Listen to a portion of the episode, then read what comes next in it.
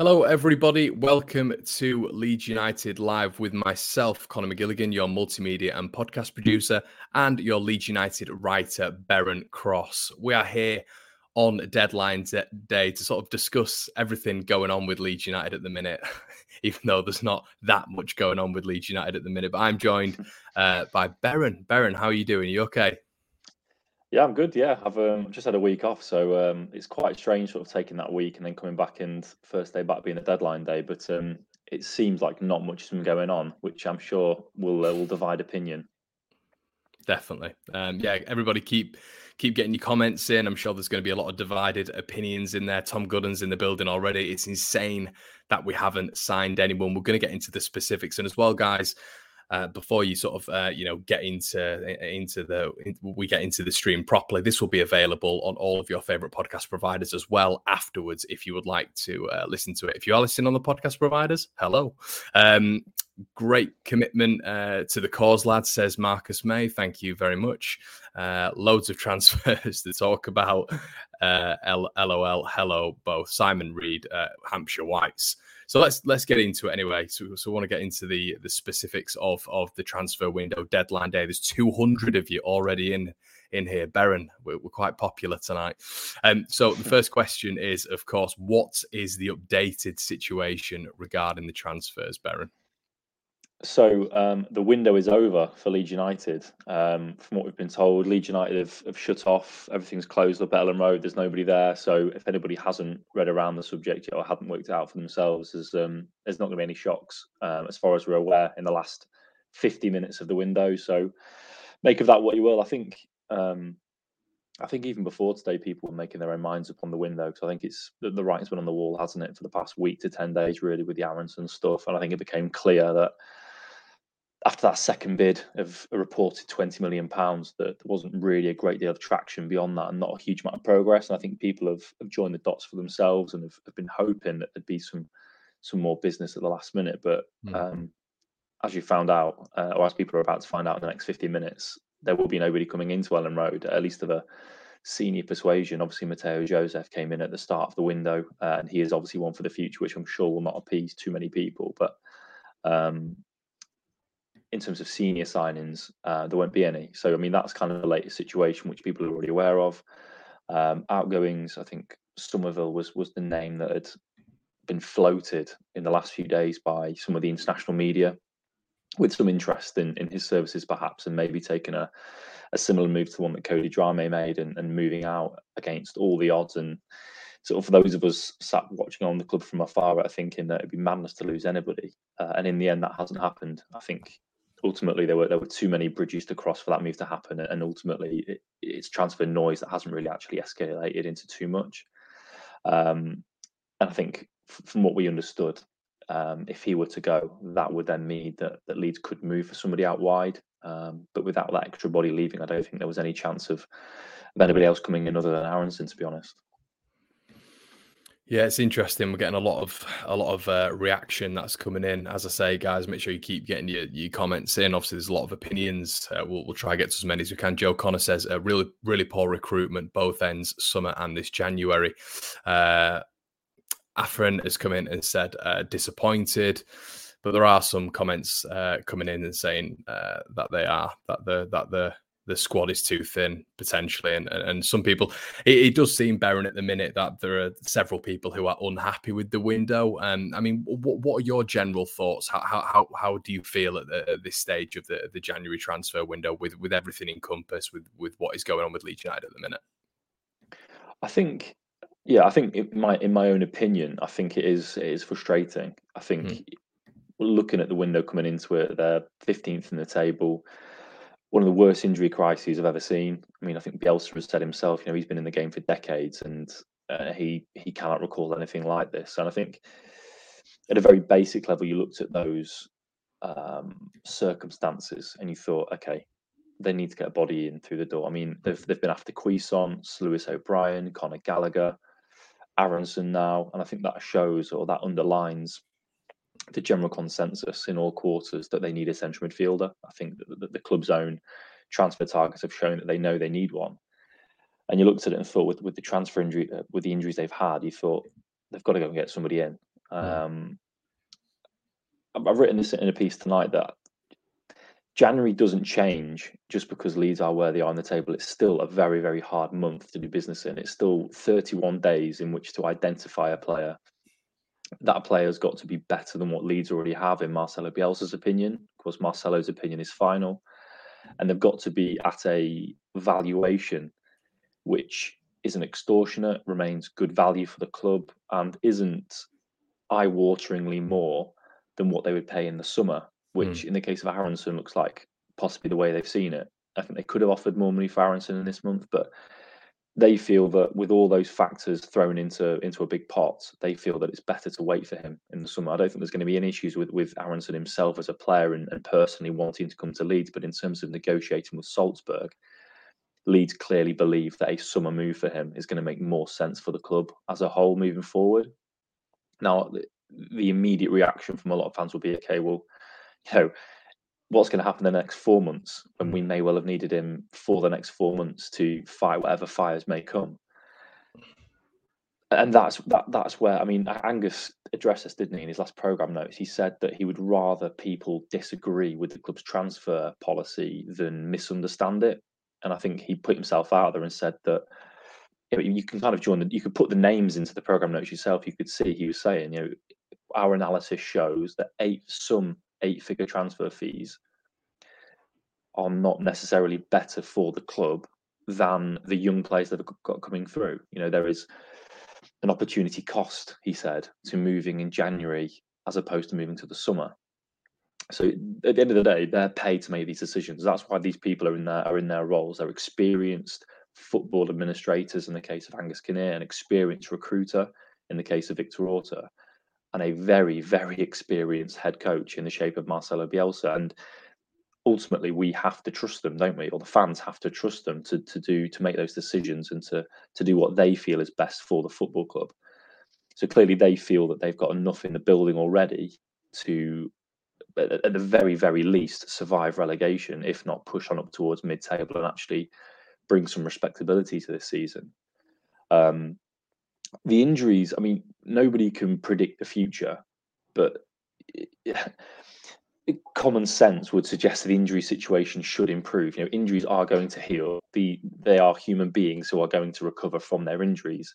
What we don't know is who else gets new injuries or who else gets re-injured. You know, as as Patrick Bamford has shown, if you had told us, you know, he injured his ankle what initially at Newcastle in September, mm. and he came back from that injury at Brentford, and then if you were to then say he would do his hip, um, sorry, his hamstring, then do his hip, and then do his foot, you know, nobody could have predicted that, could they? So that they clearly believe that they can ride out the injury issues. They feel that enough of the players are going to come back quickly. And Bielsa has said that Shackleton and Cresswell will be back the other side of the international break. Forshaw has been on the record you know, since the West Ham game saying that he he'll be back for the Villa game, and Firpo, we're led to believe, is fairly similar in terms of severity. Um, and then you're left with Sam Greenwood, who we don't really know too much about, and his his issue. Bielsa's not really addressed it too much. Same with Summerville, that's not really been addressed too openly by Bielsa. And then Phillips and Cooper are the two long term ones, and, and Bielsa said that they'd be March, where where in some in some instances it's, it's believed that Phillips could even be sooner than that because of his his injury record. You know, he's got a very good track record for recovering quickly. So mm. when you when you consider all those dates and return dates and you know cross your fingers that there's going to be no other real serious issues or at least to in the quantity that there has been you can see maybe the makings of a 16 17 man squad there within a 20 with with options crucially on the bench i think that's the big thing is is options off the bench for marcel i mean i think they've, they've always pretty much had an 11 which has at least had you know 7 8 9 10 experienced players in it which we trust but it's when he turns around and looks at the bench and you know, there's a bunch of mm. teenagers who haven't played in the league. That's where the rub is. So they think the injuries are going to improve. They're obviously putting a lot of faith in, in youth, as, as, as Angus has said in his program notes. They clearly believe that in the most recent cases, that you know, and Gelhardt's performances at West Ham in both of the games was enough just to remind them all, you know, just how good some of these young lads are and how they can bridge that gap, maybe in small bursts. You know, we're not, we're not talking they need to play 30, 35 games. We're talking you know, hopefully in best case scenario, two or three matches off the bench. We're not saying they need to start five, six, seven, eight matches in a row. And that then feeds into this wider blueprint that the club is pursuing, where they're getting these younger players in at lower prices because in four, five, six years, they're hopefully going to be among the best players in the Premier League and you know trying to break into national teams. So this is a part of the wider blueprint, and it just it does just mean in these small windows they have to just ride it out and just kind of take the flack that comes their way, and they hope that come May they'll they'll be praised for making the right decisions and and Leeds come away from this smelling of roses. There's been a particular name that's been linked for the entire window, which we've been essentially told as being the, the number one target. What what happens now with Brendan Aaronson, um, Beren? Is is is that something where Leeds will move in the summer? Um, because obviously, he, as we've just said, he was the number one target, and and they didn't manage to acquire his services. Do you expect Leeds to go in again for Brendan Aaronson? Yeah, I think so. I think that's that's the reading of the situation that we've had. I think that that sums up just how much they like him. I think they found a player there that they, they believe ticks so many boxes that they wanted to commit to him as as their one and only target this month. And I know people will say, okay, so didn't get Aaronson this month. What about option two and option three on auto shortlist? And my own reading, you know, don't know this for a fact, but my own reading would be they like Aaronson so much, they want him to have that prospective slot in the squad. They want him to have that shirt. They want him to have that seat in the dressing room in what is a small squad. And they are prepared to wait four or five months to do it because they feel he is so perfect for the system, for the tactics. You know, whether Bielsa stays or not in the summer, they feel he has got the the profile to fit that Leeds United system, which I think we're all expecting won't change drastically once Marcelo goes, you know, if and when that is. So they clearly have a lot of faith in this in this lad. He's at the right age. He's at the right price. He's at a club that that does sell players and is attainable to Leeds. You know, it's it's a club that would look at Leeds as a uh, or players would look at Leeds as a step forward from Salzburg. So it just t- just it does tick a lot of boxes. The, the great risk now in waiting is, of course, it's an open market, and in the summer, mm. Leeds United are not the only club with, with scouting software and a recruitment team, and they will know, clubs across Europe will know about Brendan Aaronson. I mean, they're about to play in the last 16 against Bayern Munich. So, by the same token, people, these clubs are not will not discover Aaronson just because Leeds have liked him this month. You know, before this month, Leeds will not have been the only club that have known about Brendan Aaronson. It's not like Leeds have just unearthed Brendan Aaronson for the world. So if clubs were going to make a move for him, they were going to they were going to do that before this month, or they were planning to before this month. So I think they'll they're obviously going to take their chances, but yeah, I mean to answer your question, I, I firmly believe that he'll be somebody they they they chase quite hard in the summer, and will will have some confidence they can get it done.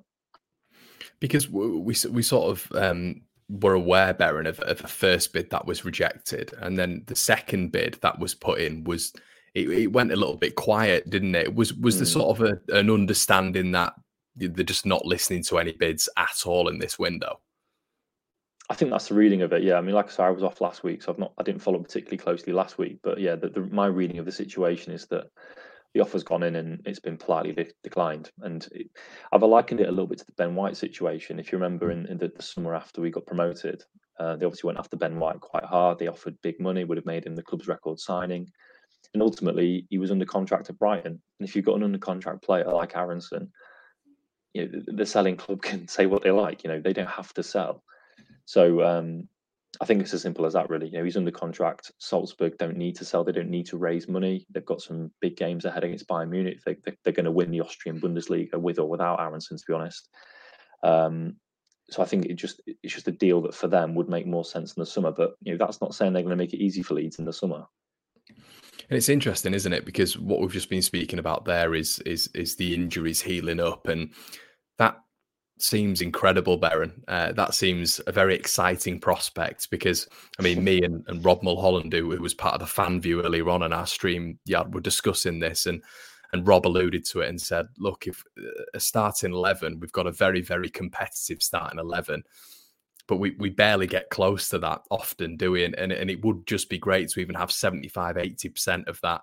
That starting 11 back again regularly, consistently. And it is almost a situation where I think a lot of Leeds fans are thinking at the minute that maybe Bamford does heal all.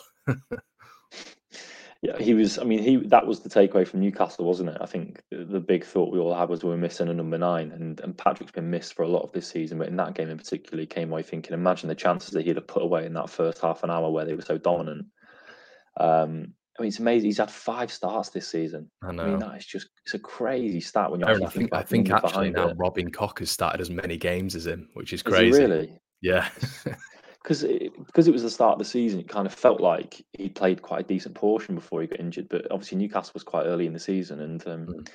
he's been missed for so long. But yeah, I, I think I don't know if the question was lost in translation, but if, if anybody hasn't followed it or, or had, didn't read the transcript, but the, the last question of the post match press conference against Newcastle was was about Bamford, and Bielsa almost seems to suggest that he wasn't actually that confident Bamford would even be ready for Villa. So whether that means he's not confident Bamford's going to be in training by then or fit enough to play Villa or fit enough to make an impact. So I mean there's there's various ways he could have read that question. And I think we're all hoping that he means that he'll be ready to play, but maybe not ready to make that impact. You know, we all need, we all know you need sharpness to make an impact, and you know you Mm. need a few matches to get going under Bielsa. So we'll have to see what he means. Um, but hopefully, it really isn't a serious one, as, as you've suggested there, because I think Bamford is going to be, he's one of the big misses, isn't he? Because I think you know Forshaw is, is incredibly soft on that blow of Phillips. I mean, what what a player Forshaw has proved to be, and, and so important. And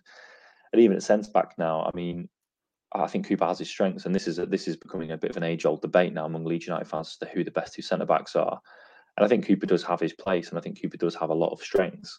But whilst he's injured, Llorente and Struijk are more than good enough to to soften that blow. So I think I think you're probably right. Bamford is the one that we feel like we're missing at the moment. But I don't know if that's because the Newcastle game is so is so recent in our minds. Mm. Um, as well, there's been a lot of discussion about the movement in the summer, and we've just we've just um, sort of discussed Brendan Aaronson there.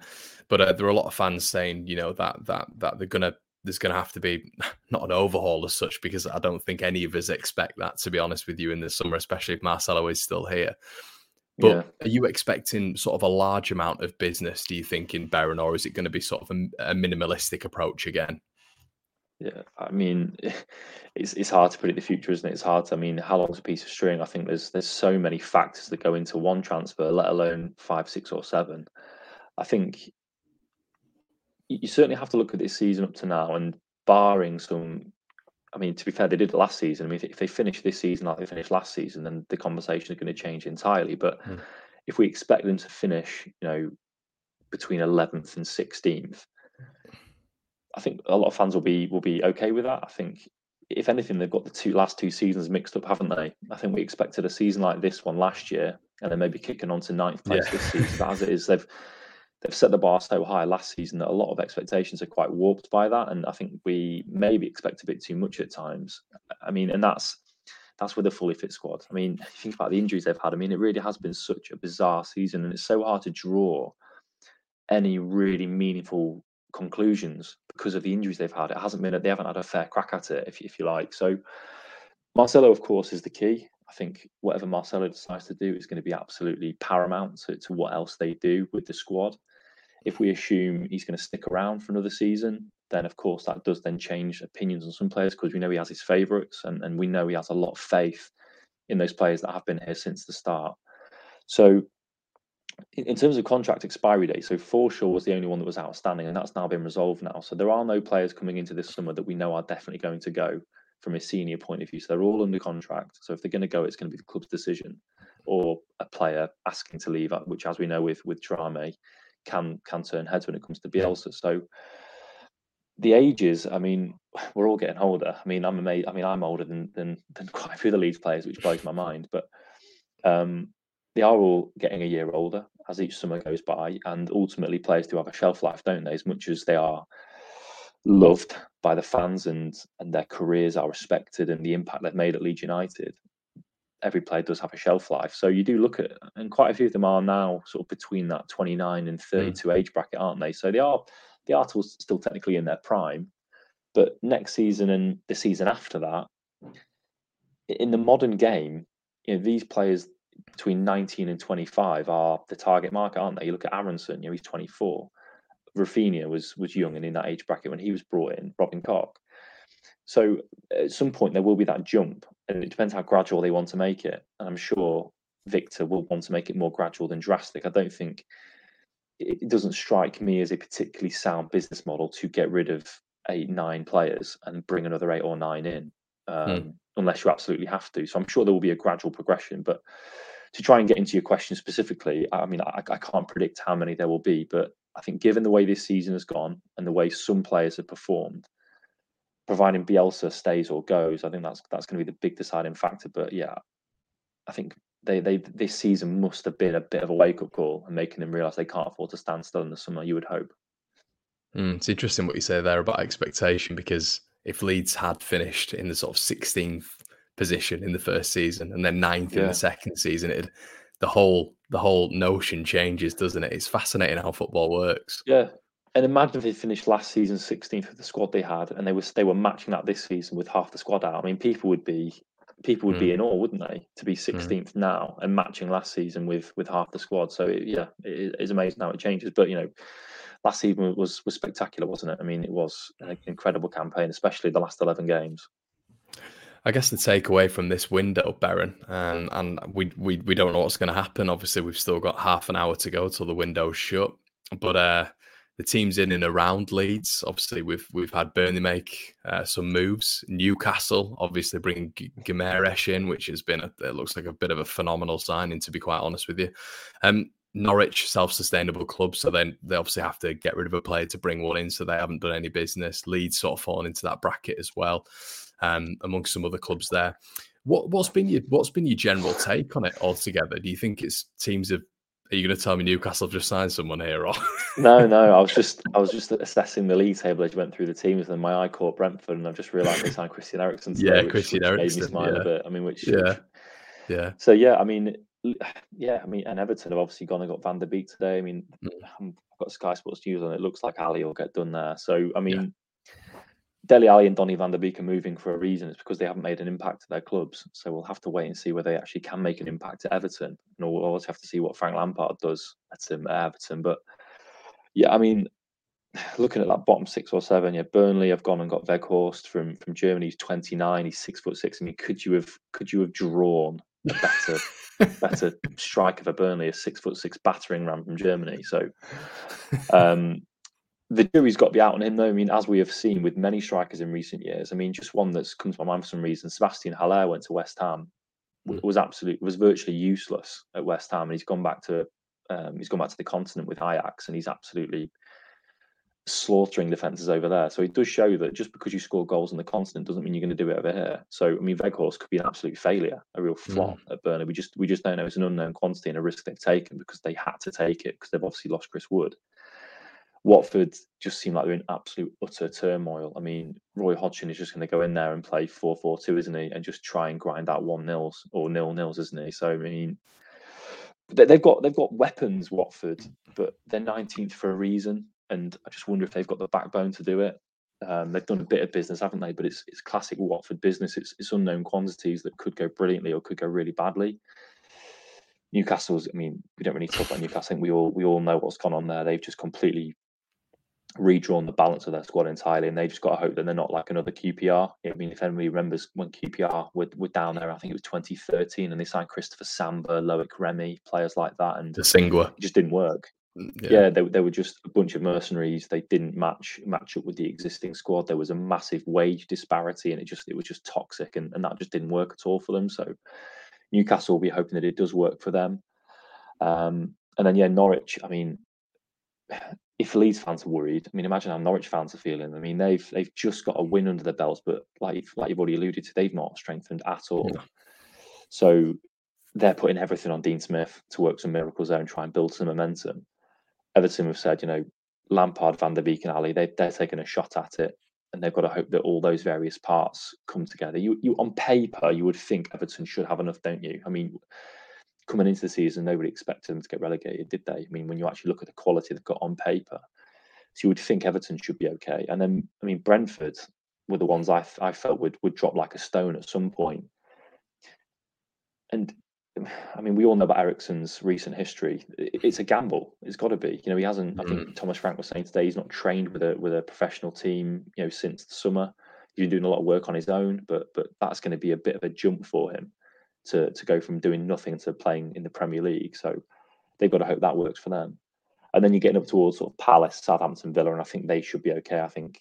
Yeah. Um, so I think you're looking at, at Newcastle really I've got the best chance of really rocketing away from it if they, if they can make it work with their investments.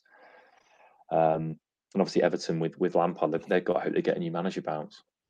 Mm, it's going to be interesting as well, isn't it? The uh, Bielsa, and Villa, and Everton, Villa, Villa, and Everton next for Leeds, isn't it? I mean, yeah, Gerrard and Lampard. So should be very interesting. Uh, we'll we'll all, we'll obviously be covering that uh, on Leeds Hyphen Live. Go and check that one out. But Beren, thank you so much for joining me. Um, everybody in the comment section, keep getting your comments in. We can read them after the video. Uh, if you've just joined, you can watch this on the playback as well. If you are listening to this on Spotify, iTunes, Google Podcasts, hello, thank you for tuning in. Um, and we're going to leave it there. So thank you ever so much, and we will see you in a bit. Cheers. Cheers, folks.